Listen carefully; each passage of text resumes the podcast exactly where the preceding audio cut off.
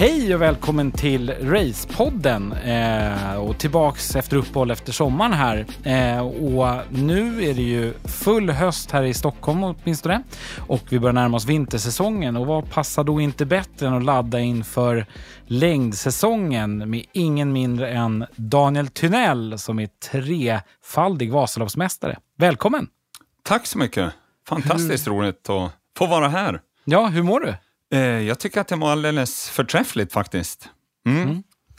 Även om, om jag måste säga att eh, formen kanske har, har, förändrats lite sen de där Vasaloppssegrarna. Ja. Det kan jag inte, absolut. Men jag mår alldeles förträffligt bra.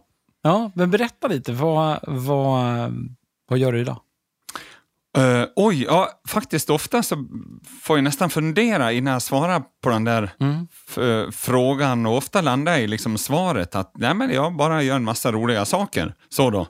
Uh, och inser också att det är kopplat mycket till att uh, kanske jobba med saker som bygger mitt välmående-pussel. Och, och, också i, med den röda tråden kopplat till liksom idrotts, idrottarens liv, liksom Daniels, eh, skidåkarens eh, vardag. Eh, det som var viktigt då i, i mitt skidåkarliv och ta det med in i, i livet jag lever idag. Liksom. Sånt som blir viktigt för att jag själv ska må bra. Och, och en slags grundläggande värdering som jag lever med är att göra roliga saker. Liksom. Ett av mina starkaste motton som man försöker påminna mig om nästan varje dag, det är att just livet är för kort för att inte ägna sig åt sånt som jag tycker är roligt. Och då blir det mycket kopplat till, till eh, idrott och fysisk aktivitet. Så eh, allt ifrån att eh, se till att andra rör på sig, eh, gärna vara med och inspirera, pusha, grilla lite ibland till och med. ja. eh, enskilda eller i grupp till och med då, eh, mycket kopplat till skidåkning, det får jag väl ändå lov att säga. Så ser jag också till att engagera mig i olika event eh, bland annat en, en eh, långloppstour på rullskidor eh, som är med och roddar under sommarhalvåret då förstås. Eh, till att vara engagerad i eh, Nordenskiöldsloppet uppe i Jokkmokk, vårt eh, riktigt långa skidlopp, 22 milsloppet Nordenskiöldsloppet. Ja, ja, fantastiskt häftigt så. Eh, och också inspirera, är med och rodda en klassjogg som det heter, eh, hemma i Borlänge då, mm -hmm. där jag bor, eh, där vi nu hade jag säger vi, för då dels jag själv, Roberto Vacchi och en eh, bekant Anki Kjellberg som har jobbat mycket med svenska skidspelen där uppe. Vi engagerar nu här 4 500 skolbarn i Borlänge kommun.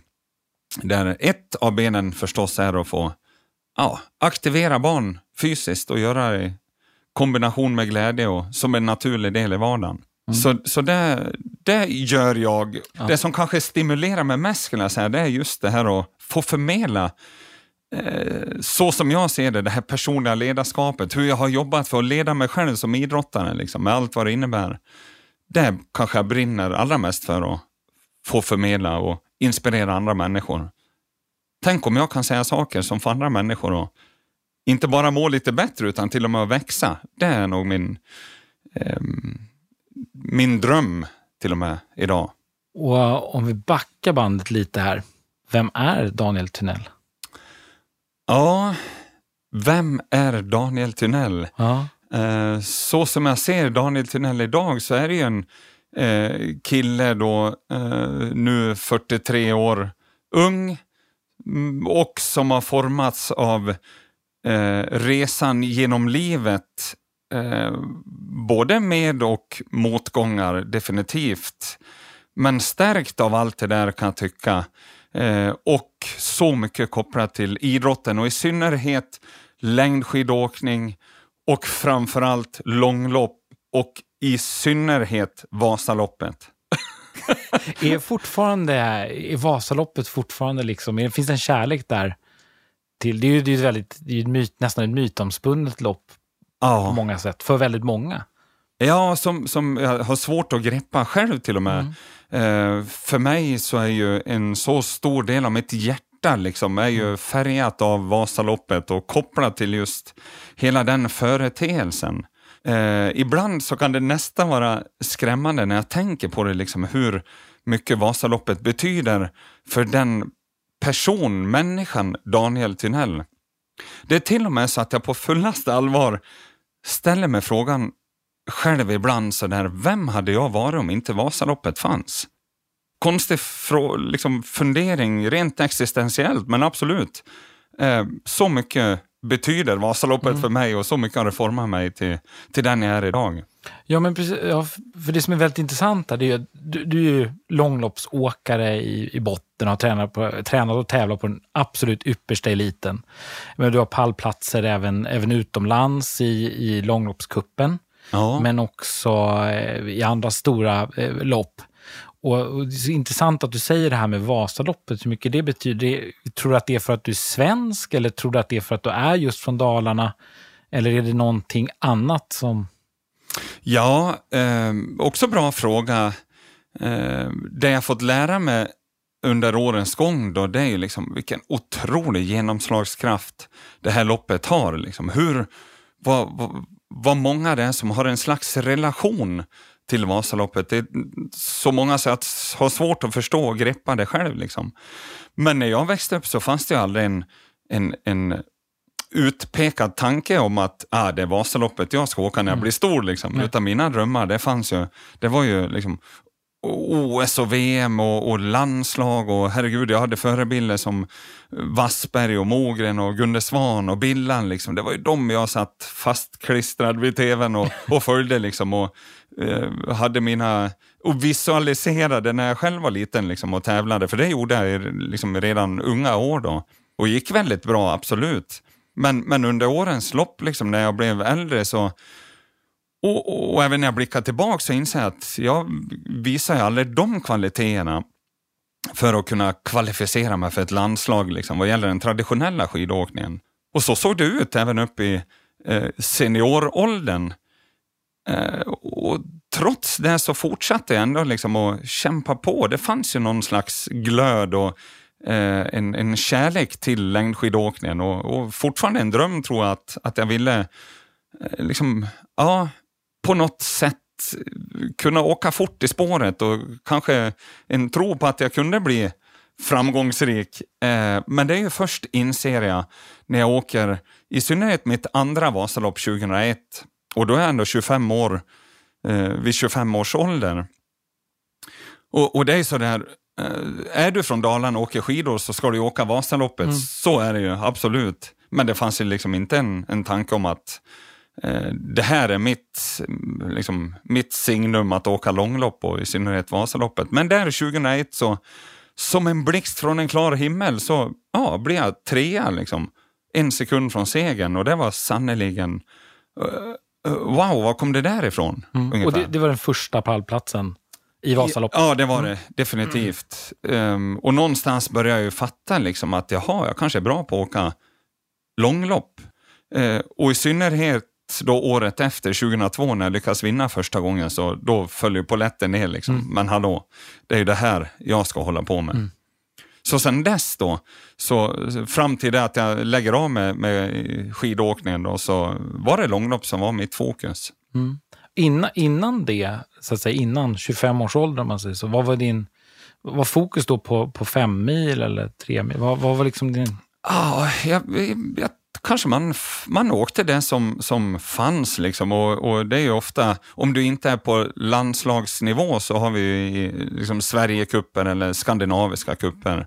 Det är liksom ja, det största du, du kör och så mästerskap då förstås, svenska mästerskap och sådär. Eh, så det var nog det som, som fokus låg på då.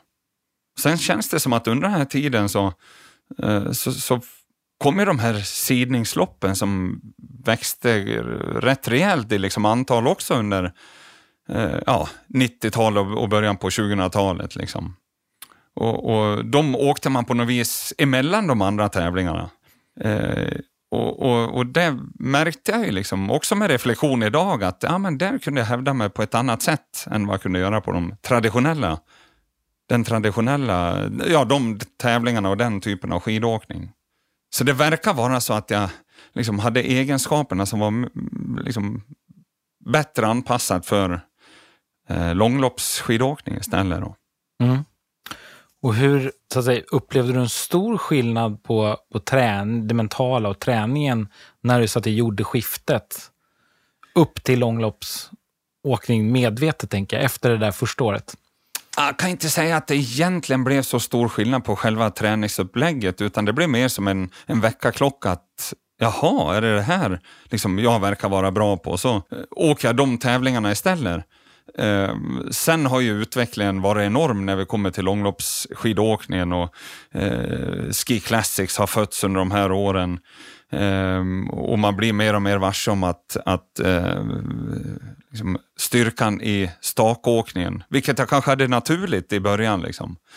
Um, och det var därför jag kanske kunde hävda mig så bra som jag gjorde också på den typen av tävlingar. Men sen har det ju utvecklats enormt uh, och kanske till och med att jag har fått vara en, en liten del av den utvecklingskurvan liksom, tillsammans med i synnerhet bröderna Auckland, vi har Jerry Alin och ja, hela det där gänget. Ja, det är ju en helt fantastisk eh, skara elitidrottare du verkligen räknar upp där som, som du tillhör naturligtvis. Ja, hur känns det? Hur, hur, kan du relatera till det själv? Liksom? Nej, det var svårt att ta till mig. Det är ju, ja. Även om det är ju otroligt goda vänner såklart, det blir ju som en familj, absolut. Men så är det ju som förebilder för mig också. Mm. Eh, sam, liksom, som har presterat så otroligt bra, gjort så sanslöst eh, häftiga lopp och, och, och resultat. Liksom de har ju funnits där för att motivera och inspirera och sporra mig. Liksom. Och jag har ju otaliga minnen av hur de här fullständigt har krossat i spåret. Liksom. Sen har jag svårt att se att jag, att jag själv vid tillfällen också har varit den. Liksom. Men eh, det är ju en, en ynnest och fått uppleva det, absolut. Ja, verkligen. Är det det som har varit drivkraften för dig själv i spåret kan jag tänka mig? Eller? Att få uppleva Ja, jag just tänker mer de här, de här personerna, inte vendetta, men, men tävlingsmomentet mot de här yppersta eliten. Är det det som har drivit eller är det någonting annat? Ja, men eh, såklart, det där med allt vad det innebär. Eh, återigen, liksom, det har varit det, det, roligaste jag vet. Liksom. Det har, starkare än så, det har varit en kärlek till det, liksom, att verkligen älska det jag håller på med. Absolut. Ehm, så, så det har varit en, en, en viktig drivkraft att känna den genuina glädjen till det jag håller på med och då blir alla de här människorna viktiga, definitivt. Men sen är det ju också att få känna den där känslan liksom, när precis alla pusselbitar ligger på rätt plats. Ehm, de tillfällena kanske inte är så många när man summerar ens en hel karriär, mm. men det är de tillfällena som ändå finns där som en, ja, en, en drivkraft att få uppleva och den känslan, få hamna i den, det tillståndet liksom. Igen och igen och igen. Och det har varit så otroligt eh, häftig upplevelse när liksom, man är på toppen, när man kan pre prestera på toppen av sin förmåga och allting funkar. Liksom. Och sen också att utfallet kan bli det bästa, vilket det alltid inte blir såklart, men, men de gångerna där, det, ja, helt brutalt häftigt. Är det det som liksom driver dig, drev dig under hela den här försäsongen och allting? Ja, tacksamheten. Den känslan eller är det ja, för, jakten på känslan kanske man ska säga. Ja, men precis. Och, och få känna det igen och, och, hitta sätt att leda sig mot det där tillståndet. Mm. Och så använda sig av de upplevelserna för att kunna egentligen visualisera då liksom skapa förutsättningar för att, landa i det önskvärda tillståndet mm. som man vill vara, liksom, när allting bara flyter på. Och det är klart att de upplevelserna, de känslorna, de bilderna som, jag, som finns med liksom, i min ryggsäck har varit otroligt värdefulla. Liksom. Mm. Och det tror jag väl alla kan hitta sådana bilder att visualisera, liksom, sådana starka känslor som bara kan få en att komma i det där sanslösa lycko känslan. Är det så, känner man liksom, av, jag är ju själv ingen elitidrottare, eller har varit tyvärr, eh, men är det så att man känner det? Jag tänker när du stod där även på startlinjen på Vasaloppet och kände så här, det här är min dag, idag är det, kan det hända? Eh, nej, skulle jag säga. Nej, när... Den, den, om jag får uttrycka så, den mm. gamla Daniel, han mm. kunde definitivt inte känna så. Han hade inte en, en, en aning om liksom, aha, hur kommer det att te sig den här dagen? eh, då med reflektion när jag sitter nu och tänker tillbaka så, så var det mycket liksom, jaha, vi ställer oss här och så kör man loppet och så ja, får vi se lite vad som händer under loppets gång. Liksom. Eh, den nya Daniel, om man uttrycker det så, han som har jobbat eh, i, i drygt 12 års tid med en mental coach, liksom, insåg att ah, vi kan inte bara låta en sån här insats eller prestation falla åt slumpen. Liksom. Utan att jag tar ansvar för mitt eget agerande, presterande. Jag själv som bestämmer för vilket tillstånd jag ställer mig liksom, på startlinjen. Det är jag själv som bestämmer vilken strategi jag mentalt ska välja att ha under loppet. Eh, syftet varför jag står där eh, veta precis hur jag mentalt eh, ska agera från startlinjen till mållinjen, vad jag ska lägga fokus på, oavsett vad som händer runt omkring. Så det var ju den stora förändringen, törs jag säga, till att liksom själv ta ansvar eh, för själva genomförandet. Sen vad utfallet blir, det kommer ju förstås att bero på vad de andra gör i spåret och en mm. mängd olika faktorer som jag inte kan själv påverka. Liksom. Men just förståelsen för vad är det jag själv kan, kan styra över. Vad kan jag påverka från det start, starten går till att passera mållinjen och då välja att lägga fokus på det. Mm. Så att jag när sen passerar mållinjen liksom, och, och, i samband med Vasaloppet liksom, nio mil senare så vill jag ha känslan att jag liksom, går i mål och känner att mer än det jag har gjort idag kan jag inte göra. Och, och Går jag i mål med den känslan och ärligt kan svara mig på det, då har jag liksom det har varit målet för mig att göra det.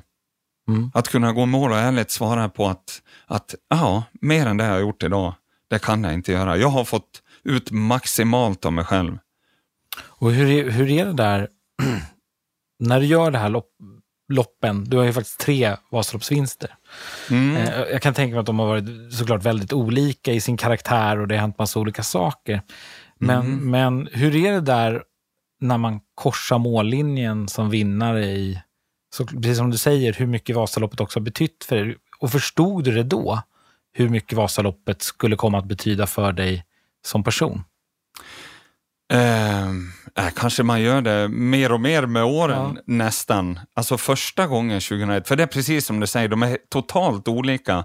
De här tre gångerna som jag nu fått eh, förmånen att få passera just mållinjen först då så var ju första gången en, en liksom, där förändrades livet, där och då. Ingenting har varit sig likt sedan de där sekunderna på upploppet. Liksom. Då var det också en spurt. Mm.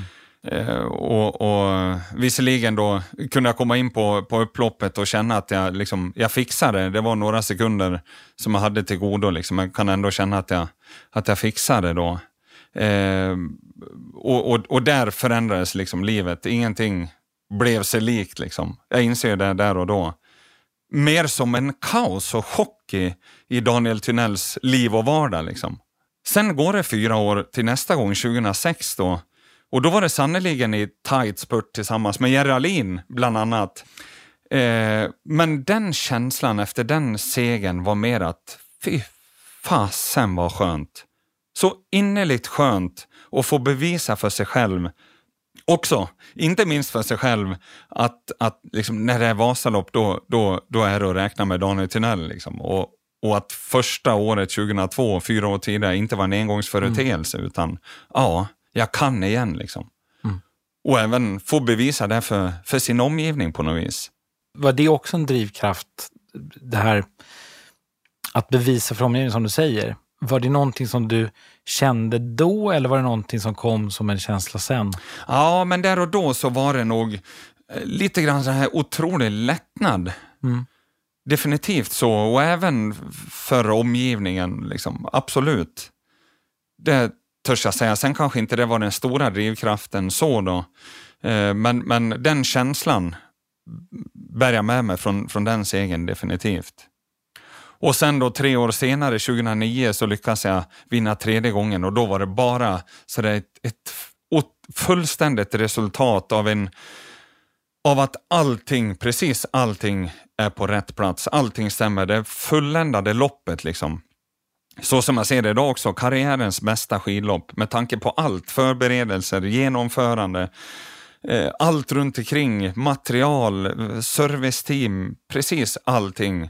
Upplägg taktiskt, hur jag kan genomföra och, och liksom få köra mina ryck precis så som jag vill och en känsla av att jag fullständigt kan grilla mina motståndare. Jag kan köra mig helt slut liksom och ha tre mil kvar och sen då gå bak i fältet och känna att jag har fullständig kontroll liksom på, på just det där och även när jag kommer eh, efter Hökberg ner på, på platten med, med knappa två mil kvar liksom dundra på med några ryck, passera Eldris, komma sju kilometer från mål och vi är en fem, sex stycken i gruppen. Jag har precis kört ett ryck som man det bara sprutar mjölksyra. Ja. Och så går bak i, i klungan och så känner jag liksom, nej men vad håller de på med? Vad sakta det går? Varför är det ingen som kör liksom? Och bara på fullaste allvar känna att det finns ingen som åker ifrån mig idag. Mm. Den känslan är rätt brutal. Oh, wow. Och sen då få slå på ett till ryck liksom, en kilometer senare och komma loss. Och bara njuta av den här känslan liksom, när man grillar sig själv. Älskar den där smärtan man känner där och då. Bara mata lite till liksom, och så komma in i, i Moraparken, in på upploppet och, och ja, veta att jag fixar det. Liksom.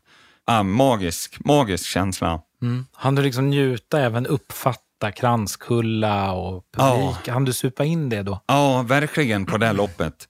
Eh, verkligen göra det och, och, och, det var på så vis det skiljer sig. För det, eh, även 2002 då, första gången jag vinner, så, så eh, kunde jag komma in och, och veta att jag liksom kommer att fixa det. Men då var det ju så nytt, det var ju sån chock i tillvaron. Liksom. Här 2009, då, då var det bara ett resultat av perfekt genomförande. Precis så här som jag liksom har önskat det ska bli. Hur, hade du liksom lagt upp träning och allting annorlunda då eller var det mer att du bara hade lyckats pussla ihop det? Hade du gjort massa förändringar till 2009? Ja, törs jag säga, för det har nog varit min ambition under hela tiden och i synnerhet då när jag har börjat omge mig med bollplank som har funnits där för att liksom stötta med sin spetskompetens så har jag blivit varse om vikten av att eh, verkligen se till att förändra något hela tiden. I synnerhet inför varje säsong. Åtminstone så att jag har haft känslan att jag gör någonting annorlunda än vad jag gjort tidigare. För om jag vet att jag gör någonting annorlunda, då först då har jag skapat förutsättningar att faktiskt bli lite bättre, att utvecklas. För om jag inte gör det, tänker jag, då, då kommer jag ju liksom stå kvar där jag har varit tidigare. Medan jag vet att mina konkurrenter i sådana fall kommer göra allt de kan för att bli lite bättre. Så just den känslan har ju varit viktig. Eh, av att kunna, av att verkligen strategiskt se till att förändra någonting. Det har ju bara kunnat vara små saker i, i sitt sätt att tänka exempelvis. Mm. Till kanske större saker också. Eh, så, så ja, det, även då 2009 så är det nog ett resultat av, att, av ett strategiskt förändringsarbete. Men att mycket, mycket faller på plats, liksom, det loppet. Mm. Mm. Fantastiskt. Men sen så förändras allting. Ja, det gör ju det. Några år senare. Några år liksom. senare ja, det där var ju 2009 eh, och jag fortsätter eh, satsa på, på långlopp liksom, och ja, fortsätter jaga den där fjärde segern. Mm. Absolut, och det gick ju väldigt, väldigt bra några år efter också, om vi nu bara landar i mm. Vasaloppet. Mm. Det blev ju tre stycken andra platser till och med. Ja, precis. Eh, För totalt är det sju pallplatser i Vasaloppet. Ja, det blir Eller? ju det när jag summerar, precis. Sju stycken Otroligt pallplatser. Resultat. Ja, och, och det, den lite halvroliga kuriosan i det hela, om man nu väljer att se det så, är att den totala tiden efter segran på de sju Pallplatsen är 3,8 sekunder tror jag. Så att det är som, ja det är små marginaler. Helt otroligt. Jag har till och med läst någon gång att det kan vara 3,7 sekunder, ja. fast det blir inte bättre av det då. Ja, men skämt åsido så har ja. också de loppen varit, liksom, jag har fortfarande uppfyllt mitt mål vid de mm. tillfällena. Jag har verkligen gjort, gått i mål med känslan av att jag har fått ut max av mig själv. Liksom. Prestera på toppen av min förmåga, absolut. Och det var väldigt nära, definitivt. Mm. Eh, men så gick ju satsningen på eh, och sen då inför loppet 2015, precis när jag går in i, i den, ja, den där slutfasen på formtoppningen, sista veckan, liksom, gå in i den här också mentala bubblan med blicken bara på första söndagen i mars när det är dags för Vasaloppet. I synnerhet allting inställt på att jag ska gå dit och jaga min fjärde seger. Då. Åtminstone så är det det som är drömmen och konsekvensen av det jag ska göra där och då. Jag vet, jag kör Kortvasan som ju inleder hela Vasaloppsveckan som en sån formtoppningsgrej. Jag kör Kortvasan också och får precis det där kvittot som jag vill ha liksom. Med en dryg vecka kvar till huvudmålet på säsongen. Verkligen en känsla av att härligt, nu är jag där jag vill vara. Och så går det en två, tre timmar eh, efter målgång och så som sannoliken som en blixt från en klar himmel så drabbas jag av ett, en, en bristning, ett blodkärl i hjärtat. Tack och lov i vila. Eh, och, och konsekvenserna av den såklart blir ganska dramatiskt. Jag är bara mer tacksam idag där jag sitter att jag hade folk runt, mig kring, runt omkring mig och att, att det inte sker ute i, i spåret typ två, tre timmar tidigare liksom i, i maxpuls mellan eh, ja, Läde och Eldris, för det hade mm. förmodligen inte varit bra utan att jag kan få hjälp och så, ja, få ta hand om det där då. Ehm, jag blev ju varse om rätt snabbt liksom att det är någonting med hjärtat och jag, min första tanke var att jag har dragit på mig hjärtmuskelinflammation. Hur tusan gick det till? Jag som alltid har varit så extremt försiktig med att liksom, ja, inte belasta om jag känner någon infektion eller skulle känna mig liksom krasslig eller risig då, eller till och med kollat upp hjärtat varje år för att verkligen säkerställa att det, det liksom inte är någon förändring. Um, men blir också varse om att här är det förmodligen någon medfödd grej. Ja, en försvagning på just det där stället i ett av kranskärlen. Då. Um, och uh, det får ta hand om, få laga det, själva bristningen med sån stent som man sätter in i, i blodkärlet. Och konsekvenserna av det som händer, för märkligt nog då, så blir diagnosen hjärtinfarkt. Och konsekvenserna av det då när det har uppstått syrebrist i, i systemet så att säga, så vet man att det stryker med en del hjärtmuskelceller, det vill säga det blir lite ärrbildning på hjärtmuskeln och som konsekvens av det då så får jag ju rekommendationen där efter några dagar, mitt i Vasaloppsveckan, att ja, vi rekommenderar dig att, att liksom inte ta upp elitsatsningen och mer, utan mm. jag får leva med re rekommendationen ja, egentligen resten av mitt liv, att undvika maxbelastning och framförallt under lång tid. Vilket ju är precis det som var mitt levebröd till och med. Så det är kanske lätt att förstå den brutala omställningen som jag var tvungen att hantera där och då, mitt i Vasaloppsveckan. Um, ja, så där kan man sannerligen också säga att livet förändrades. Mm. För vad, vad händer där då i det ögonblicket när, när så att säga, det här händer? Är det så att det är, det är ambulans eller är det att ni åker in till, till sjukhuset? Vad, vad, vad, liksom, vad händer? Ja, men det blir ju, alltså även om det var, jag var ju aldrig borta på det sättet, Nej. men precis, få, få in till sjukhus och så mm. får man konstatera där då, mm. alltså hela tiden vid medvetande, mm. definitivt. Mm. Så att det var inte kanske dramatiskt på det sättet. Nej. Men det, det, kommer upp ganska fort att det här är det här är något allvarligt. Ja, men visst. Så, mm. Precis så. Eh, och, och, och, när man, vid undersökningar som görs så, så är, liksom, konstaterar man rätt tydligt att det är, det är någonting med hjärtat. Liksom. Mm. Kände du det rent fysiskt, att det här är, liksom, hur, hur ja. tog det sig uttryck? Jo, men det, det, det gjorde jag. Och, och um, det blev jag också varse om att att det är ju kanske de sådana symptom som man bör känna till liksom, när det landar i kanske hjärtinfarkt och så liknande. Eh, själv fick jag ju som, som blodtrycksfall och, och smärta i bröstbenet. Liksom. Eh, men en första tanke är ju lite, lite verk. Det har man väl när man har tävlat efter varje lopp ungefär. Just det, så herregud, har jag stakat tre mil så är det klart det känns. Liksom. Mm. Ja, men så, så, så mm. tänker man ju. Men inser också att det där är ju symptom för just hjärtinfarkt och, och det visar sig att det var det. Då. Så att så fort jag egentligen hade fått sätta in sådana stent i blodkärlet och laga så försvann den där mm. eh, smärtan i bröstbenet också. Då. Vad, vad var liksom din mentala inställning då? För det är klart att läkarna säger ju då du börjar avsluta. Vad, vad kände du själv? Vad... Ja, men det är klart att jag processade där eh, ganska intensivt då, de här dagarna eh, innan jag får det beskedet. Det går ju en två, tre dagar liksom, mm. innan vi har gjort alla undersökningar och så vidare.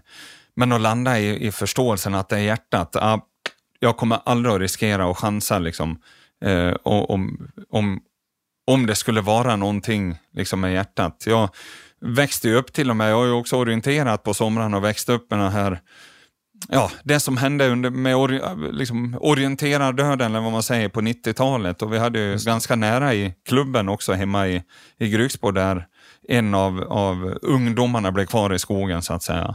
Så det har jag ju levt med ända sedan jag var 15-16 år och liksom, också därför var det extremt försiktig. Ehm, och noggrann. Liksom. Så för mig var det först bara svårt att ta till det. Liksom. Är det något jag orsakar själv och, och, hur gick det till? Men jag inser idag att, att det inte var så. Det här var ju en medfödd grej. Liksom. Jag skulle inte ha gjort någonting annorlunda och det var ju också skönt mm. att känna. Men det är klart att även om du någonstans inser att ja, här tog nog skidkarriären slut, så lever man ju ändå på ett slags hopp någonstans långt där inne. Liksom. Mm. Så det är ju verkligen när jag får göra alla undersökningar och när jag får liksom, det definitiva beskedet, det är ju där också hoppet släcks på riktigt. Liksom. Så det är klart att när jag inser idag och tänker tillbaka så då är det ju sannerligen den där, den där känslan av att benen fullständigt slås undan såklart. Och den, den absolut tuffaste tiden är ju där och då. Och det är till och med så att jag tänkte, eh, amen, så jävla typiskt att det skulle hända mitt i Vasaloppsveckan. Om det ändå hade varit någon annan dag på året, liksom. eller någon annan vecka på året, men tack och lov då så har jag ju sådana otroliga värdefulla bollplank som jag har kopplat till mig i skidåkarens liv. Inte minst med men mentala coach Rune som säger direkt, som respons på, på mina tankar där, ja men Daniel ser det så här då, tänk om det här hade hänt på sommaren. Då skulle du haft med dig hela sommaren, hösten och vintern att du skulle stå på den där startlinjen när Vasaloppet kommer. Och jag inser att den hade ju rätt. Idag när jag blickar tillbaks, liksom, det här är ju drygt fyra och ett halvt år sedan, så inser jag att den absolut tuffaste perioden i den här resan då, sen den motbacken som hände där i mitt liv, liksom, så, så är det ju första veckan.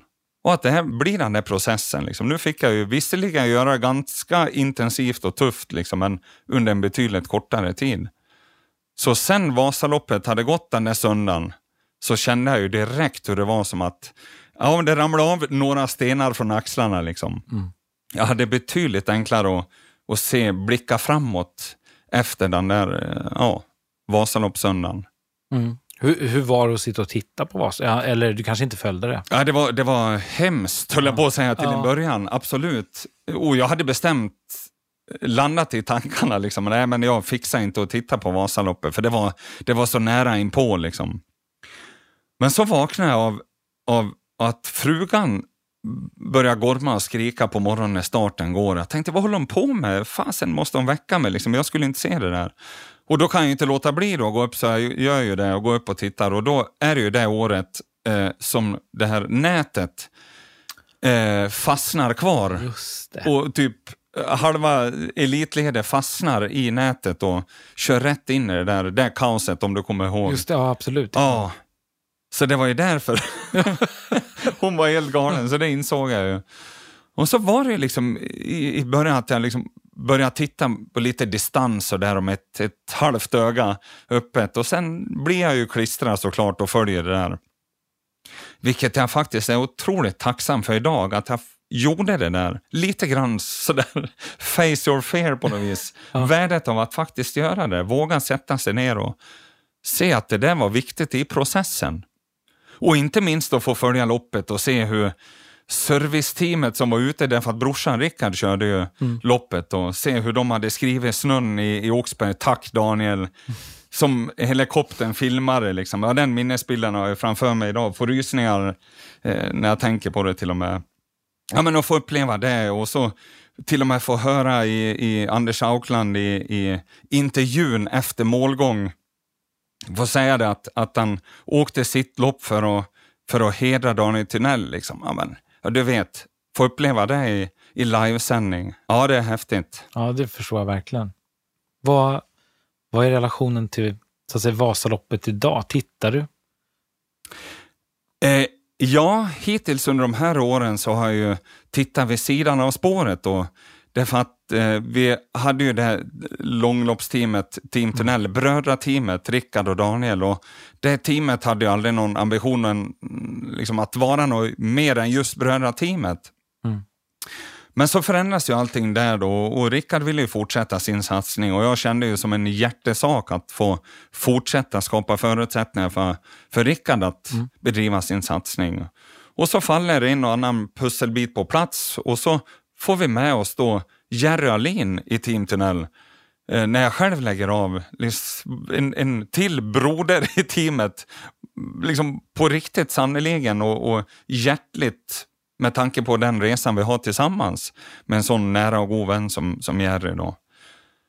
Och så har eh, kom eh, Jerry sambo Laila Kveli med också i teamet och så de sista två åren också Jens Eriksson från, från Dala-Floda liksom också varit med i teamet. Så att det har fått, fått leva vidare några år, så då har jag liksom befunnit mig i skidspåret för att serva de här åkarna då istället.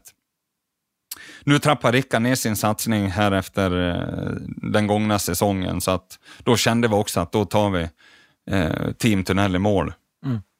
Så det har varit mycket relationen. Sen har jag också eh, fick ju den stora, stora äran att vara högtidstalare under invigningsceremonin i Mora kyrka. Ja. Invigningsceremonin av Vasaloppet, det var ju 2016, då, året efter jag, jag liksom, eh, ja, tvingades avsluta min, min egen satsning.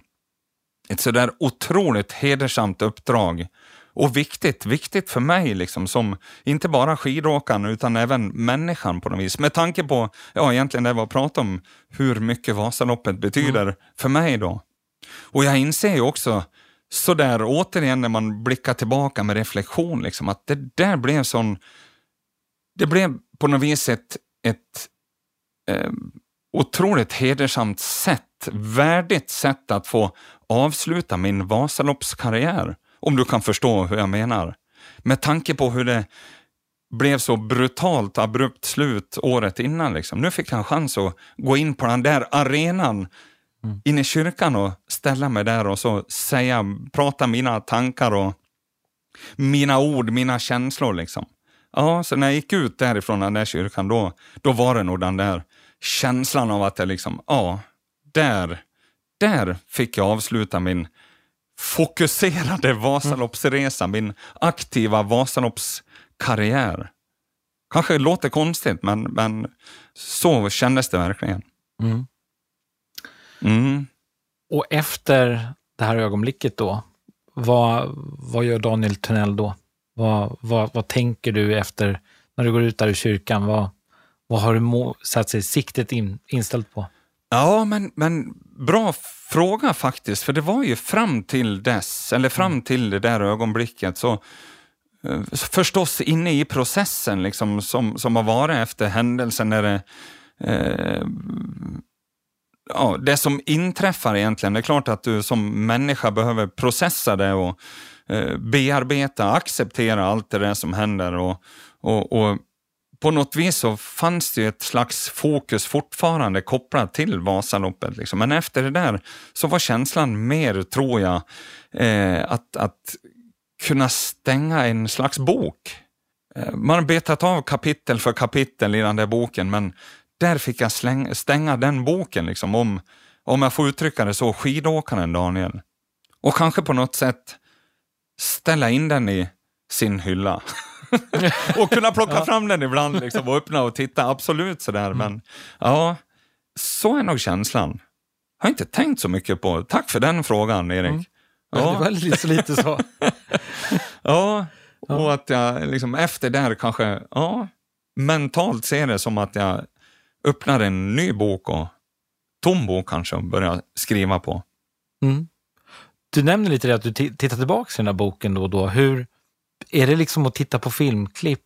Gör du det någon gång? Så här, titta tillbaka. Det, det, allt finns ju på Youtube antar jag. Eller på SVT Play till och med kanske. Um, ja, att titta på de där loppen. Det, det gör det säkert, men det har nej, du gjort det någon faktiskt gång? inte gjort. Utan det jag tänker mycket uh, när jag öppnar den där boken i sådana fall, tar ur den och tittar igen, så är det nog mycket liksom, vad har jag fått med mig på resan? För det är så lätt idag, eh, och, och, även under första året, liksom, efter jag tvingas lägga av liksom, eller avsluta min karriär. Så, som så många andra kanske idrottare kan tänka tror jag. Så där, vem blir jag nu? Jag har ju byggt hela min identitet kopplat till, och i mitt fall till det där loppet mellan Sälen och Mora på något vis. Mm. Det har ju blivit så faktiskt. Ja, vem är jag nu då på något vis? Och, och vem, vad vill jag liksom framåt?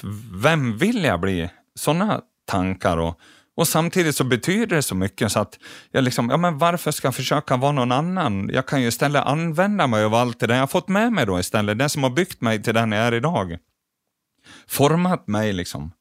För det har ju tydligen betytt mycket och, och, och, är värdefullt för den människa jag vill vara. Liksom. Så det är nog snarare så jag tar fram boken, öppnar den mm. liksom, och, och, försöker se vad, vad kan jag plocka ur här. Liksom. Vad är det jag tar med mig på resan? Vad har betytt någonting? Vad har gjort att jag växer? Liksom?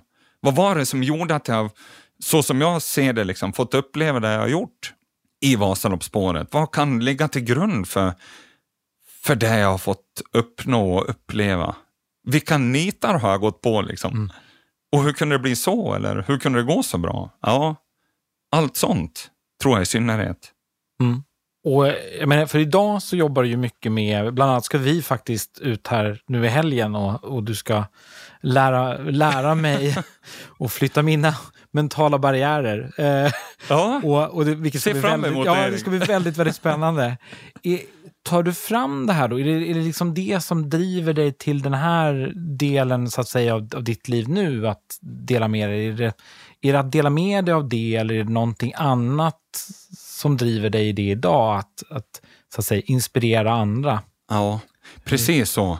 Att mm. ta med sig det, försöka använda mig av det som jag tycker har betytt något för mig och som, som sannoliken har hjälpt mig på resan definitivt så är det absolut min, min högsta ambition. Eh, jag vill inte vara den som bara går ut och så kör vi några pass, utan till och med landa i varför gör vi det här? Liksom? Mm. Vad ska det göra för skillnad för, för dig? Eller vad tar vi med oss? Liksom? Just det här passet, just den här timmen vi gör nu, vad gör den för skillnad i livet vi lever till och med? Mm. Stora filosofiska ord, men absolut, så ser jag det. Och, och det är mycket mitt tänk som jag ja, byggt upp och format som, som skidåkaren. Liksom. Att, att skidåkningen blir en del av livet och inte tvärtom. Det är inte, jag vill inte fastna i det. Och det får man ju påminna om ibland, att, att liksom, det vi gör inte är livet, utan det är en del av de vi, vi är. Mm. Mm. Och vad, vad skulle du vilja säga när det gäller liksom den delen, coachen, hur ska, jag vet inte vad jag ska säga, coachen eller mentorn Daniel Tunnell. Vem, vem gillar du att liksom forma? Är det elitmotionären, elitidrottaren, liten bror eller är det vilken del tycker du jobbar så roligt med? Eller är det helt enkelt rolig på olika sätt?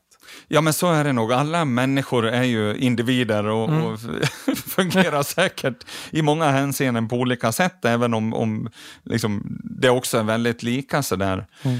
Eh, på så vis så, så, så tycker jag det är fantastiskt roligt att jobba med, med barn och ungdomar är med i, i cykelklubben hemma i Falun som en ledare. Liksom. Här har vi åttaåringar som är ute och cyklar. Mm. Alltså vilken ynnest att få vara med och påverka och, och göra saker här som får de individerna att växa. Men också vara med ute och köra skidteknikkurser med 80-åringar som man har gjort otroligt häftigt att oavsett vilken fas man är i livet så kan man hela tiden utveckla, förändra och bli lite bättre, ta vara på dagen ännu lite mer. Liksom. Till att jag också har fått vara med och hållit, eh, vara del av ledarskapskurser här under det senaste året. Liksom. Otroligt häftigt och det blir ju så, vilket jag blir varse om själv, eh, mer med reflektion tillbaka. Liksom. Att, att hela idrottskarriären ju har varit en slags, en enda lång utbildning, ett slags personligt ledarskap. I egenskap av den där Vasaloppsvinnaren så har jag fått förmånen att och liksom komma ut och träffa människor och få prata inför andra och hålla föreläsningar och, och, det är så kul att få komma ut och prata om sig själv. tänker jag. Så det är det man har gjort, liksom. jag bygger det på min story och så ja, kan jag få feedback ofta på det då. Inte sällan heller från, från människor som kanske jobbar i en, i, en, i en roll där man leder andra människor, så får jag feedback från dem. Liksom att ah, Det du pratar om Daniel är ju så mycket konsten att kunna leda sig själv. Som ju blir viktigt om vi ska kunna leda andra på ett bra sätt, det här att för, förstå hur vi kan jobba med oss själva. Liksom. Jaha, tänker jag, det är så alltså. Det, det finns fler som tänker som jag gör. mm. Så det är så häftigt i sådana fall om jag faktiskt kan bidra med inspel eller infall eller ja, tankar kanske som, som, som man kan dela med sig till andra. Och, och där man kan lära sig själv också. Mm. Framförallt när jag ställer sig frågan, ofta försöker jag göra när man pratar med människor, liksom, vad, vad, ah, vad har det här med mig att göra? Liksom? Hur kan jag ta till mig? Hur kan jag koppla med det här till min vardag på något vis? Vad skulle det kunna bidra med? Och då landar man väl också, tänker jag, i, i liksom, mer det här att jag själv har ett ansvar för hur jag tänker, hur jag beter mig, hur jag agerar, vad jag lägger energi på. Fasen, det är alltså jag själv. Det, är inte var, det ska inte vara tillåtet att andra ska styra det. Liksom. Mm. Och det kommer att vara en livslång fight. att lägga energi på, på rätt saker. Mm. Ja. Ja, ja, nu blev det filosofiskt. Ja, ja, det, ja. det är fan, det, det, det är därför vi sitter här, för att bli det. Vad, har du någon sån här eh, genomgående tips eller observation kanske snarare på vad icke-elitåkare som säg ska göra Vasaloppet. Det spelar egentligen ingen roll om det är Vasaloppet eller ett annat lopp, men, men för det är lite samma dynamiker. Men som du känner, så här, det här ska man tänka på eh, som, som är genomgående? Finns det någon sån? Eller är det ind högst individuellt? Jag, jag, vet inte om jag har rätt att svara på det, men, men liksom, jag vet ju hur jag själv har, har jobbat och, och, jag vet ju när, liksom, när jag får träffa andra människor så, så känner jag att, att det blir ett värde även för, för dem, liksom, att man kan känna igen sig. Den stora utmaningen för många av oss är väl att, att försöka vara lite mer närvarande i det vi gör hela tiden. Jag som sagt lever ju med, med mina motton. Ett annat motto är ju det där att, att ja, eh, det viktigaste är inte att leva ett långt liv utan att leva det varje minut. Ett motto jag har liksom burit med mig sedan ungdom, junioråldern. Liksom.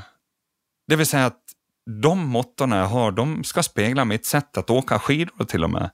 Att leva livet varje minut. Jag ska ta mig tusan ta vara på stunden att, att få ägna mig åt skidåkning. Liksom. Och nu när inte det är möjligt längre på samma sätt så är jag bara tacksam att jag jobbade med det, att jag tog vara på, på möjligheten att få, få vara skidåkaren. Och det förändrar ingenting idag utan att ja, det blir ju lika viktigt oavsett var jag befinner mig, i vilka situationer, så är ju utmaningen att, att liksom vara, försöka vara lite mer närvarande här och nu. Att inte landa någonstans där autopiloten bara är påkopplad. För det är inte livet för mig. Jag vill ju leva varje minut. Vad innebär det att leva varje minut? Liksom? Och ett sätt att träna sig i det där att försöka vara lite mer närvarande, det är ju som min mentala coach sa första gången jag träffade honom, det var ju liksom att jobba med syftet. Varför gör jag det jag gör? Det var det första jag fick börja med att jobba med och än idag, 12 år senare, när vi pratar så är det ju alltid de frågeställningarna som kommer upp. Varför då Daniel? Varför gör du det här? Vad är syftet med det? Varför ska du kliva ut på det här träningspasset? Varför tar du på dig pjäxorna nu liksom? Mm. Eller i synnerhet när du ställer dig på en startlinje och ska hänga på en nummerlapp. Varför då?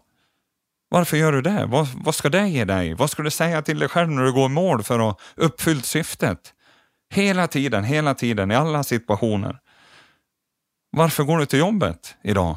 Varför öppnar du dörren här och kliver in på ditt kontor eller går in i det mötet? Eller varför kliver upp ur sängen idag?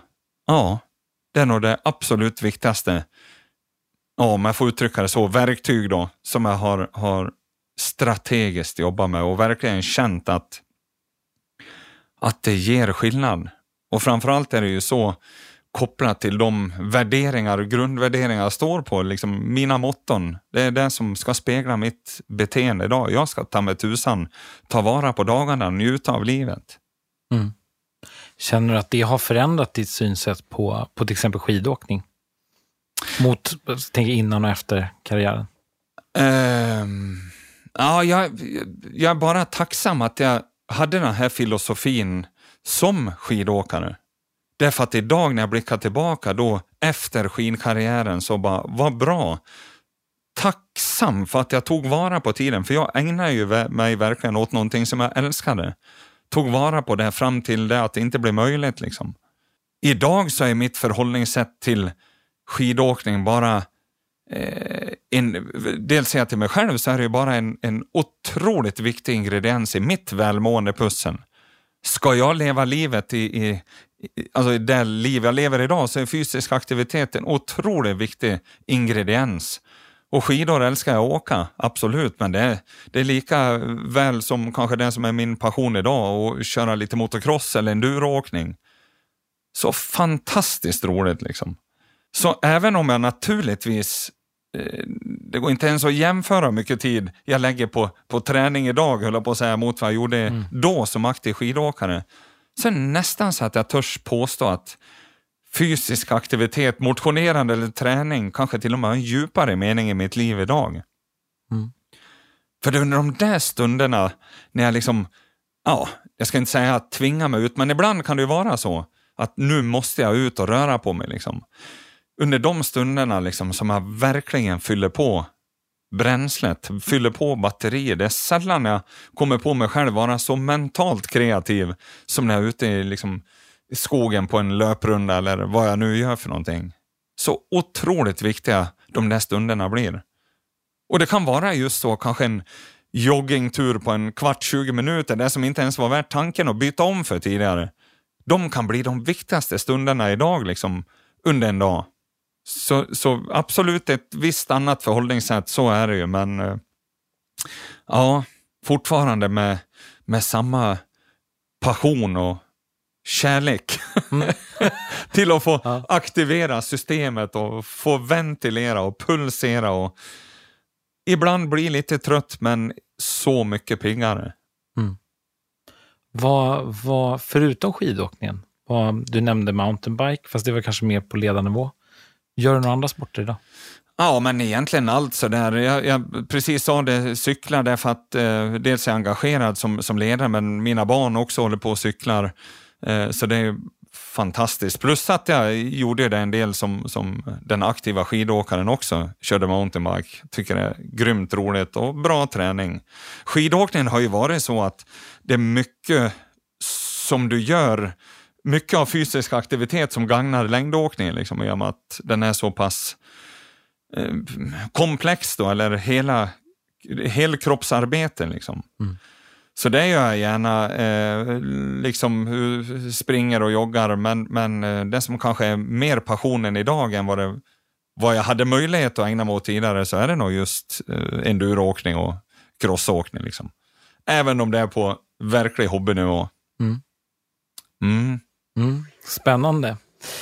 Sen är du ju, du, är engagerad i mer saker. Du nämnde förut eh, Nordsjöloppet. Ja, precis. 22 mil.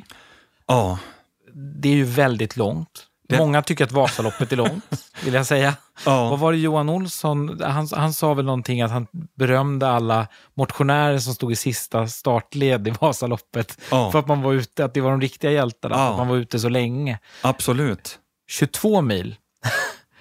Äh, hur, hur blev du insyltad i det här? Det här är ju, det här är ju jättelångt. Ja, det, det är långt på riktigt. Ja, på, på, riktigt. det är så långt så att jag till och med själv fullständigt saknar referenser i ja. hur det känns att åka 22 mil. Säga, har du själv gjort? Inte på skidor, på, på snöskoter som en ja. del i organisationen har gjort det. Och det är förbannat långt på, på skoter till och med. Och det, det enda liksom, ja, förhållningssätt jag kan relatera till är ju, ja visst, Vasaloppet, du startar mm. i Sälen, åker till Mora, du vänder, åker tillbaks upp till Sälen, när du kommer till Sälen vänder du igen, åker till Evertsberg. Mm. Ja, det blir 22 mil. Oj, är det så långt? Men det är också något som fascinerar mig så innerligt med det här inte minst historien kring loppet. Där vår gamla eh, polarforskare Nordenskjöld då, drev sina expeditioner och utforskade bland annat Grönlands inre och tog med sig ett gäng samer från, från Jokkmokk eh, och, och ja, ta sig över till Grönland, skicka ut de här samerna och, och skida ut och titta hur ser det ut ungefär, utforska, kommer tillbaks två dygn senare och skida typ 46 mil kommer tillbaks till Sverige och Jokkmokk och, och, om det, ja var man nu är då, Nordenskjöld och presenterar sina expeditioner och kanske var här i Stockholm till och med. Och så får inte någon riktigt gehör för det utan man till och med tvivlar på, på hans arbete. Och det där tog han tydligen väldigt hårt, Nordenskjöld. Så att bara att, för att bevisa att det visst är möjligt för människan att skida så långt så arrangerar han 1884 Nordenskjöldsloppet uppe i Jokkmokk. Mm. Och där historien då, nu kommer jag inte ihåg hur många det var, om det var en 16 stycken som, som tog sig i mål. Liksom. Efter 21 timmar och 22 minuter så vinner Pava-Lasse där uppe då. Mm. I spurt tydligen. Och det är så fantastiskt liksom. Ja, men då, vi kan ju tänka, vad då med den utrustningen? Vad då spårpreparering liksom? Mm. Eller kläder eller energiintag liksom? Och så är det det som fascinerar och så, ja, arrangeras det nu då i modern tappning eh, och i det här 22 mila längden. Det har ju funnits ett Nordenskiöldslopp eh, tidigare som har varit en kortare bansträckning, men just i 22 mila tappningen då så arrangeras det för första gången 2016 och då fick jag frågan att vara med som en del i organisationen. Och jag känner ju direkt bara själen i allt det här. Det är precis det jag själv vill stå för som människa. Liksom. Att göra någonting med hjärta, själ och passion. Liksom. Så valet att, att vara med, det var ju ganska enkelt sådär. Mm. Men förstod inte alls vad det kommer att innebära. Mm. Bara vildmarken där uppe liksom. Mm. Att ha ett spår preparerat. Nu, precis som man gjorde 1884 så åker man ju och vänder och samma spår tillbaks. Mm. Så vill säga varenda mil och kilometer och meter du åker ska du också vända och åka tillbaka sen. Ja. Så det är en ganska hyfsad mental faktor i, i det här. Då. Men bara att preparera ett, ett 11 långt mil spår. Mm. Ja, mitt ute ingenstans, där det inte alls går ett lopp annars. Liksom. Bara den utmaningen.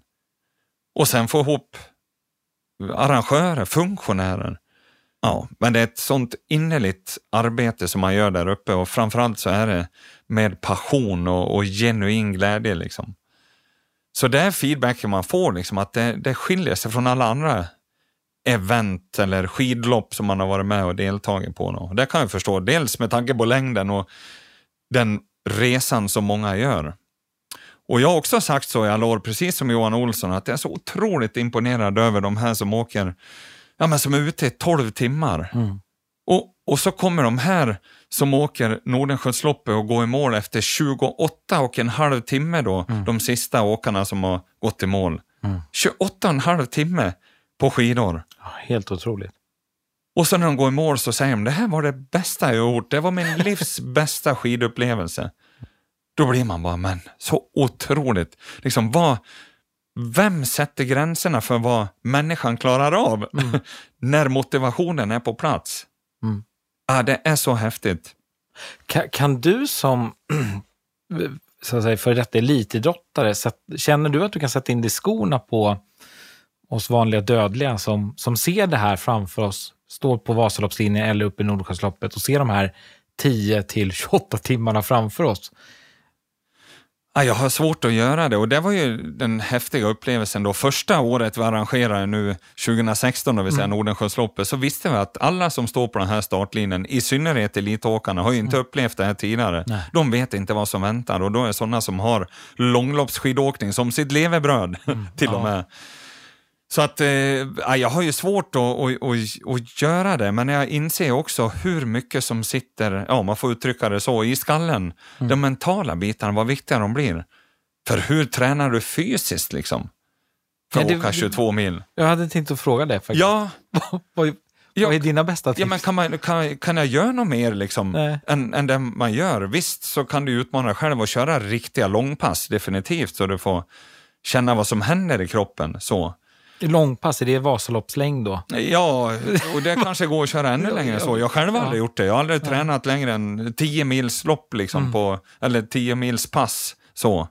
Och du ska ändå dubblera det och lite till liksom, på ett Nordenskiöld. Så att det är ju svårt att ja, träna på ett eh, mycket annat sätt. Liksom. Mm. För kroppen ska också klara av att återhämta sig mellan passen. Så, där. så den mentala biten blir ju så otroligt viktig. Och, och, och därför blir jag själv så fascinerad och imponerad av de här som fixar det. För när jag ser kanske de här som kommer på slutet, som kommer åka i mål, så i, i, i min värld så kanske det är sådana ja, 10, 11, 12 timmars åkare på Vasaloppet. Mm. Och så, som fixar det ändå liksom.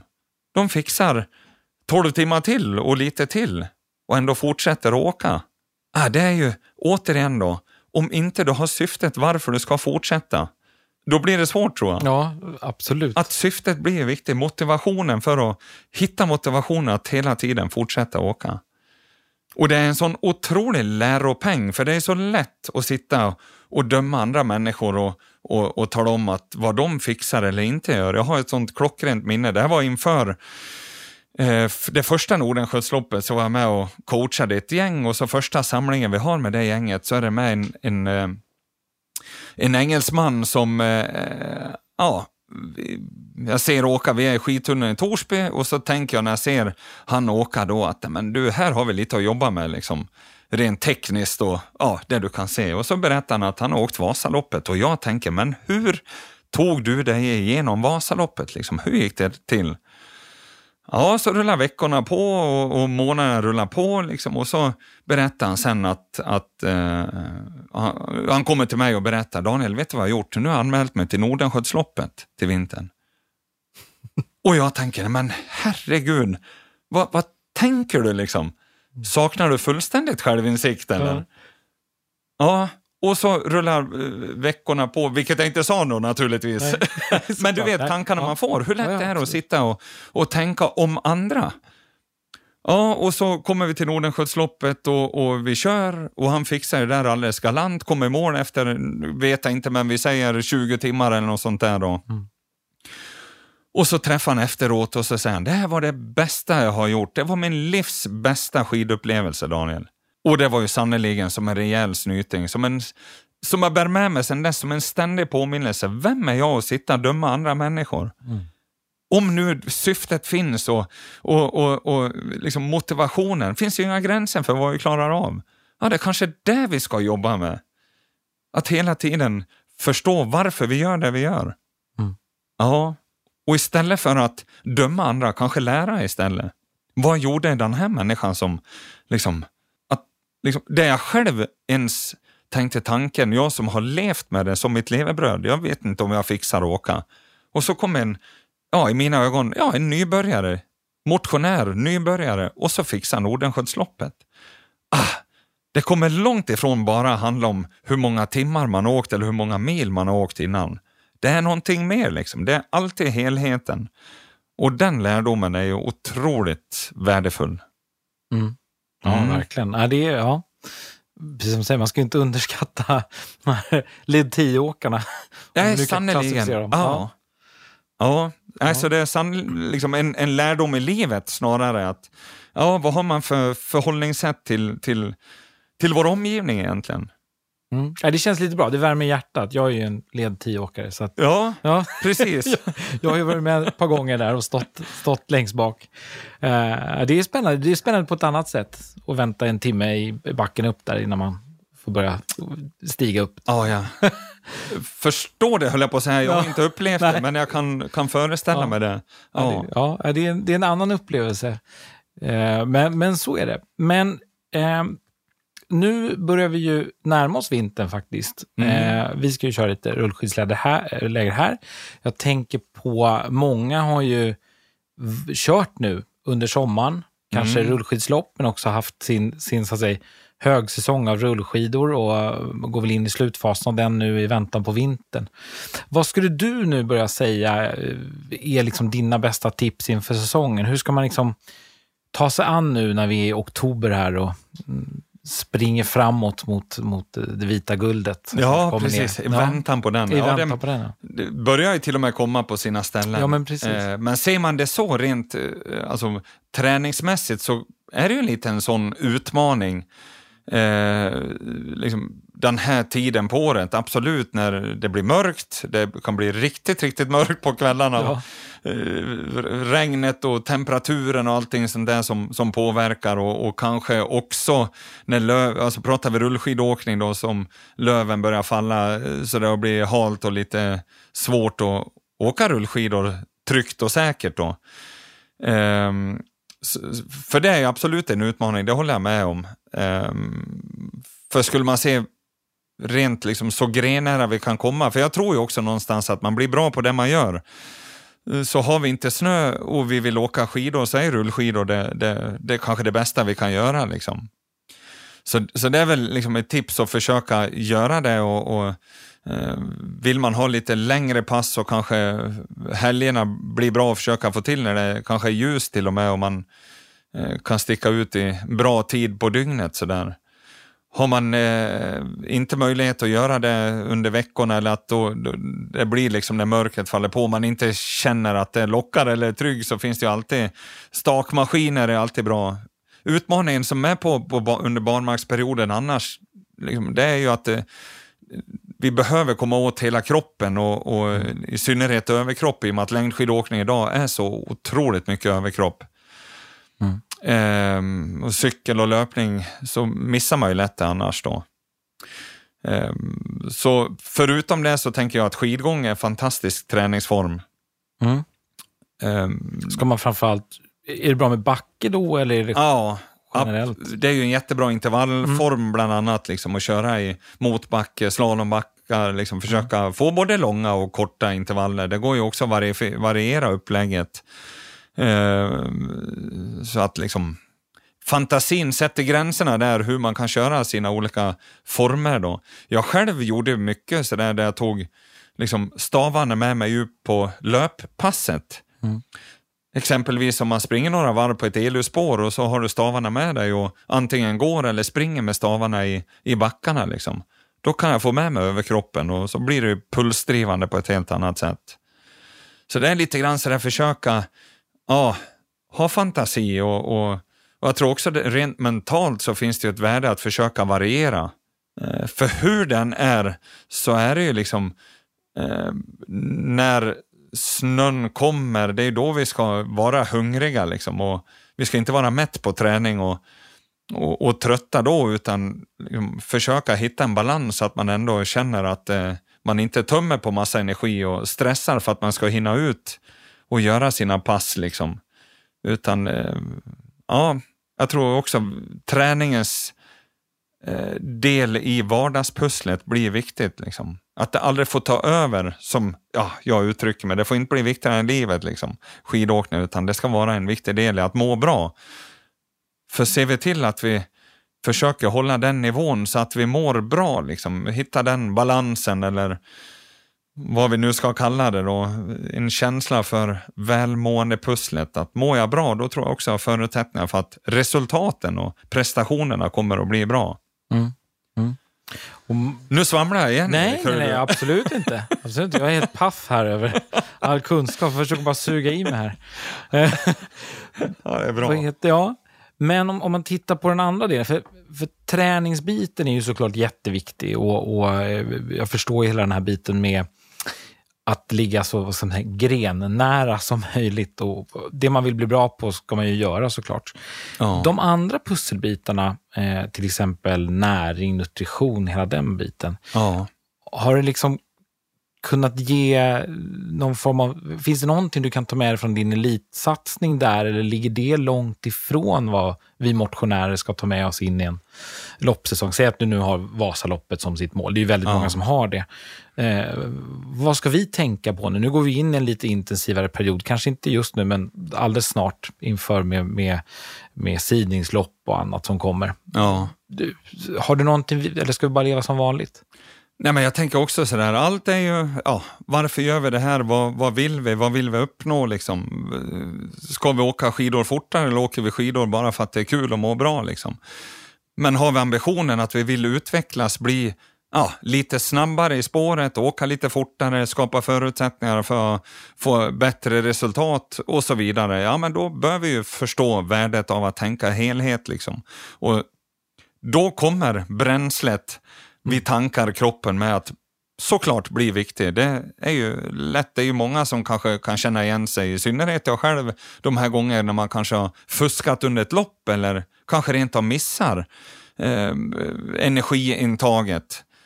Och, och missar man liksom det under ett lopp, ja men då blir ju konsekvensen uppenbar omgående. Liksom. Mm. Eller bara känslan av att gå i väggen.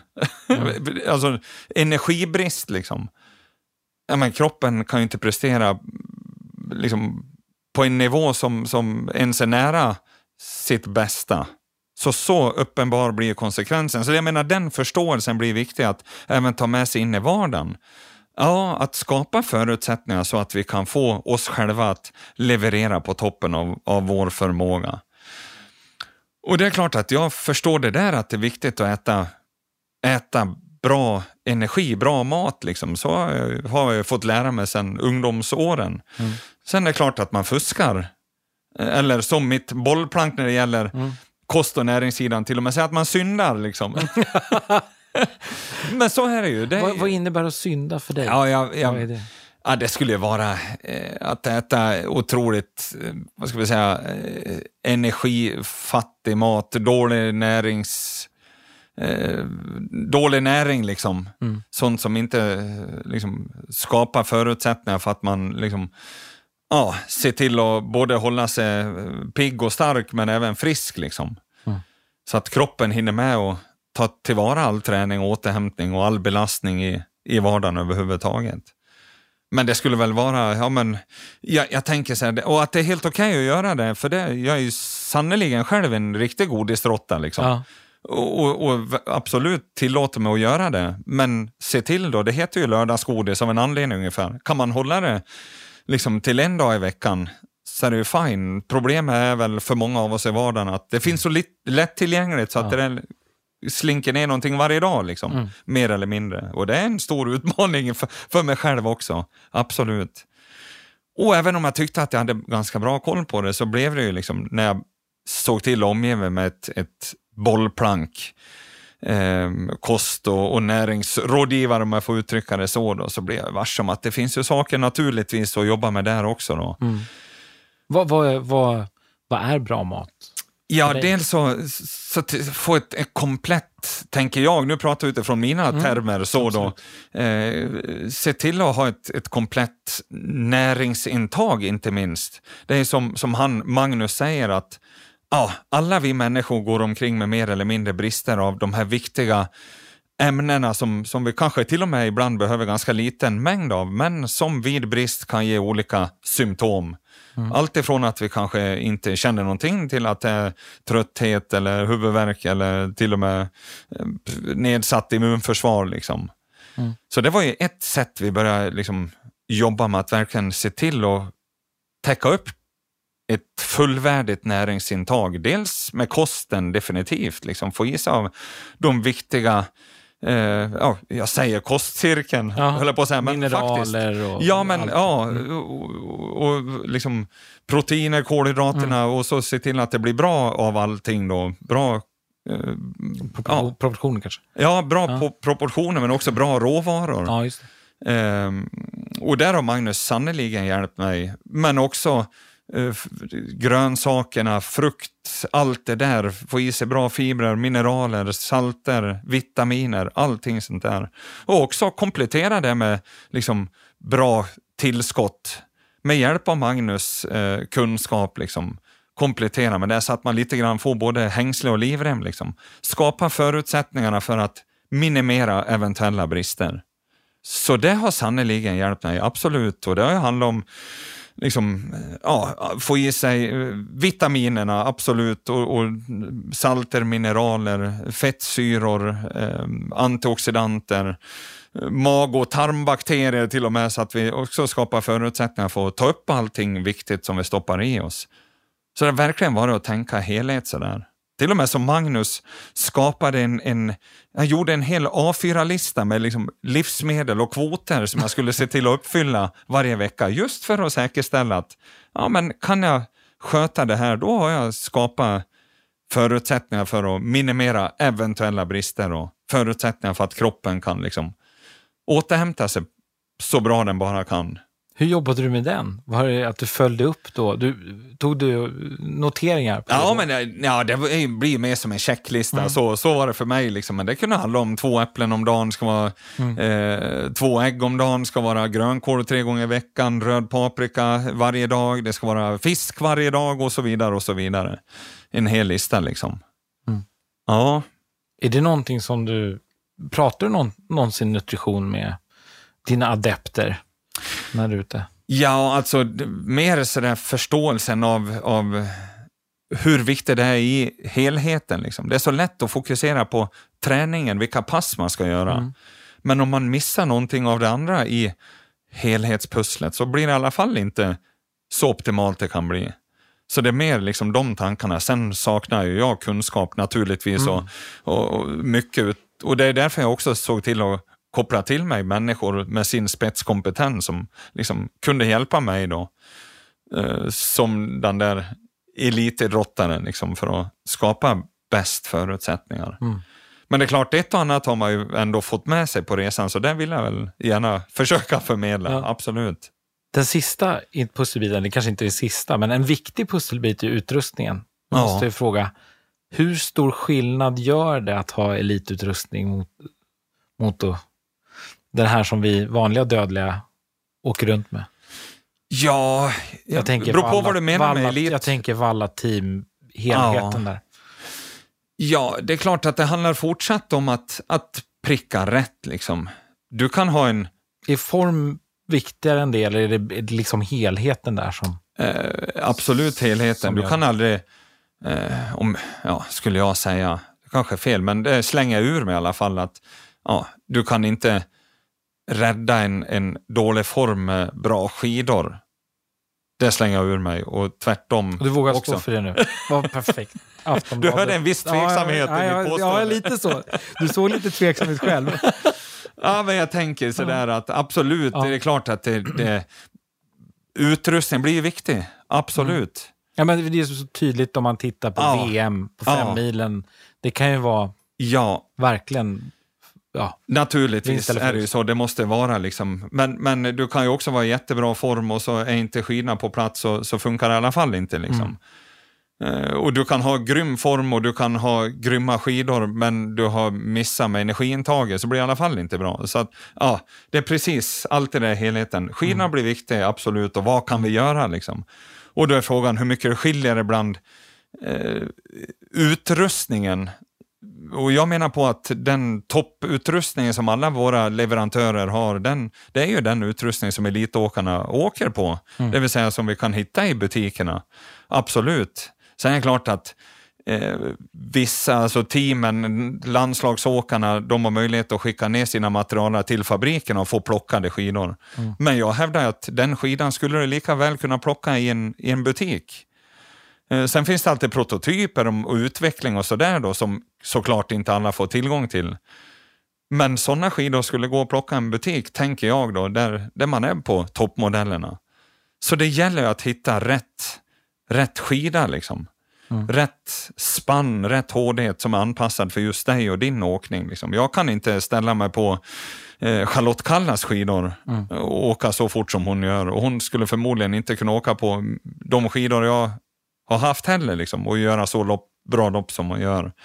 Så att mycket den förståelsen och att skidorna ska skötas, det handlar ju också om liksom, eh, att vårda materialet såklart, eh, att ha det i bra skick, eh, bra finish på glid, glidytorna, struktur anpassat för rätt väderförhållanden och allt det där då.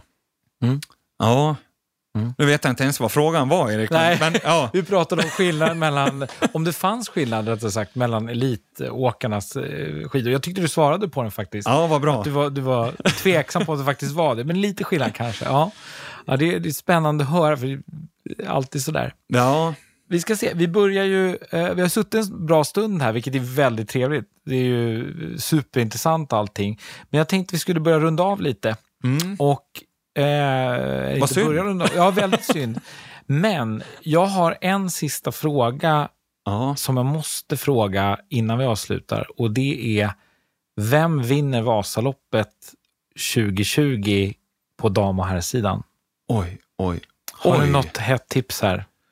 Så får vi se hur oddset sticker, Ja, precis. sticker rakt ner i källan. där. Eh, Och, och, och då, då är alltid sådär, röstar man, eller eh, gissar man med hjärtat eller Du får gissa precis tror. som du vill nu.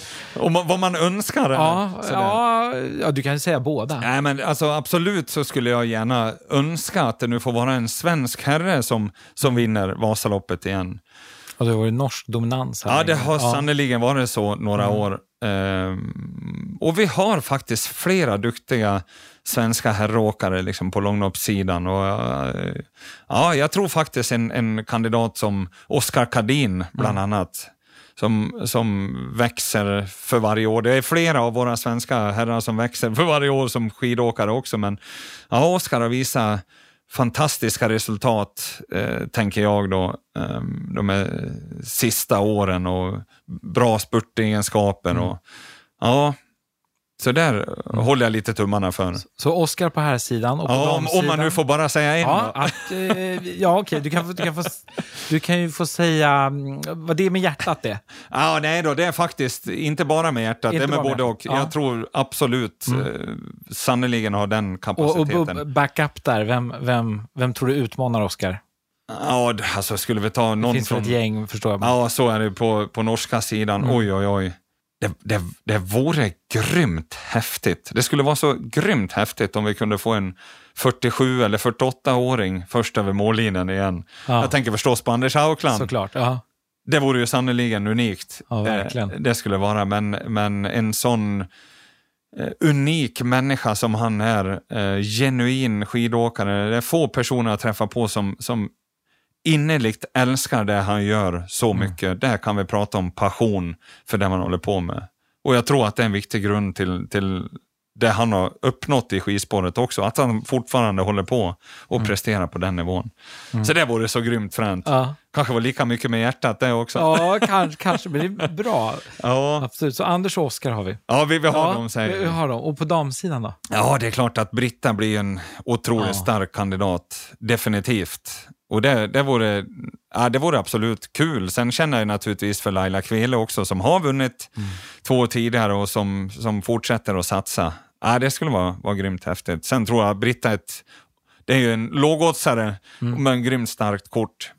Sen har jag också följt under, eh, med den långloppstour på rullskidor som jag är med nu under sommaren och, och eh, eh, jobbar med, där vann ju Astrid det. på ett otroligt imponerande sätt under, under sommaren. Så ja, ja, jag tror faktiskt lite grann på, på Astrid där också. Mm. Tror att Lina Korsgren kan Ja. sticka upp igen? Ja, det tror jag. Hon har ju också vunnit Vasan, så Ja. ja. det vore grymt kul.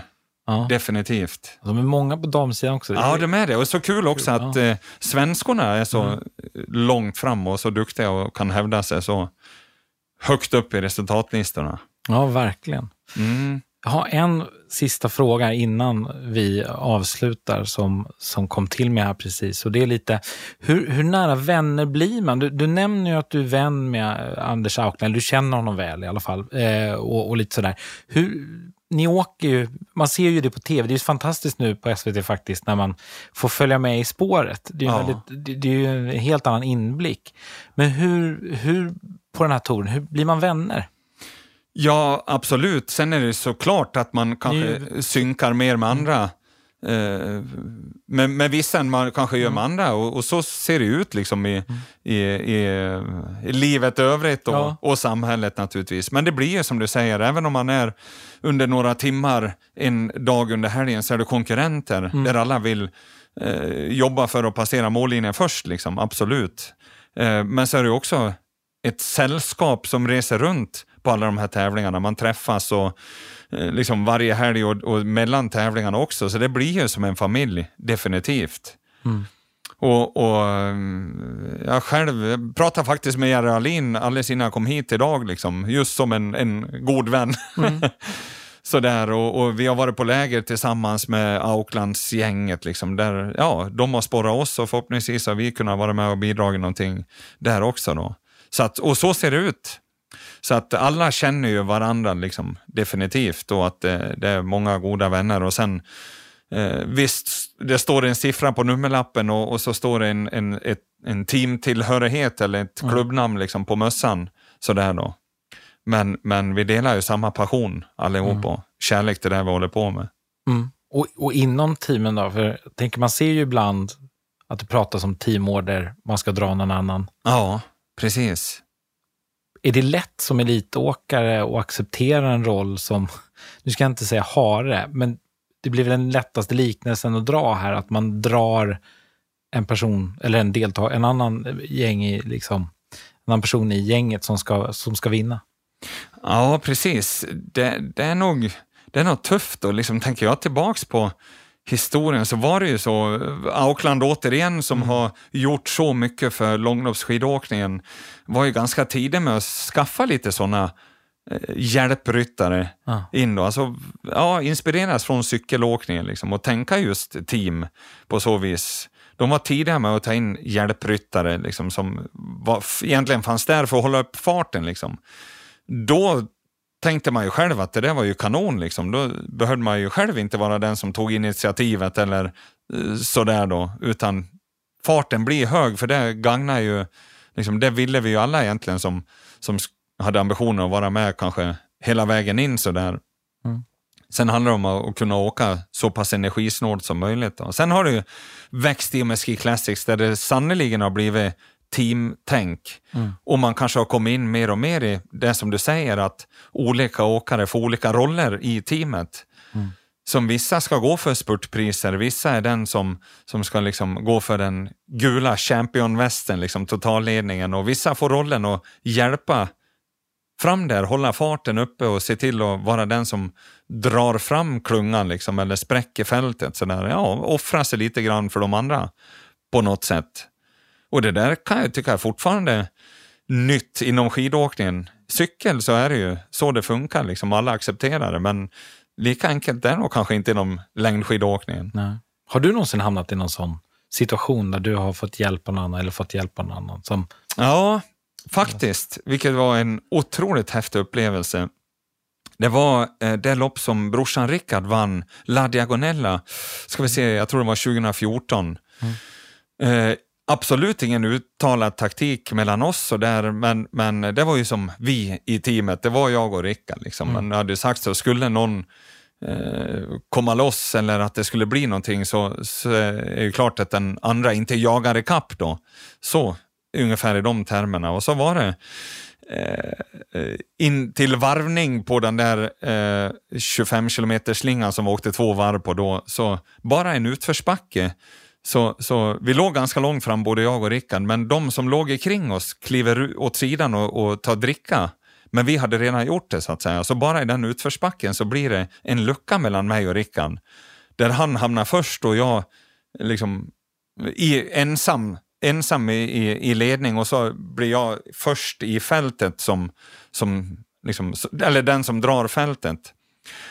Och så blir det en lucka där rätt tidigt på 30, 40, 50 meter. Liksom.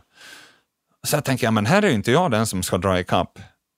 Och så får jag se då Rickard också rätt tidigt att han, ah, han håller farten. Liksom. Han ser nog ut som att han fortsätter att köra liksom, ganska fort. Så rätt omgående blir ju min roll där då snarare att försöka bromsa fältet. Och den var en häftig, märklig situation. Och det är den enda tävling jag åkt, vill jag påstå, där allting bara går ut på att åka så sakta det bara går. Mm. Det har jag inte gjort tidigare.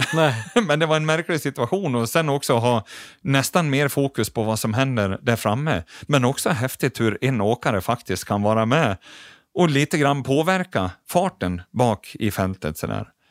Det måste naturligtvis ske snyggt så då eh, och, och enligt reglerna, men, men eh, ja, när någon går upp på försöket så kan man ju ändå lägga sig som tvåa, trea sådär och så när någon kliver åt, eller den som drar kliver åt sidan, ja, då måste man gå om mig liksom. Mm.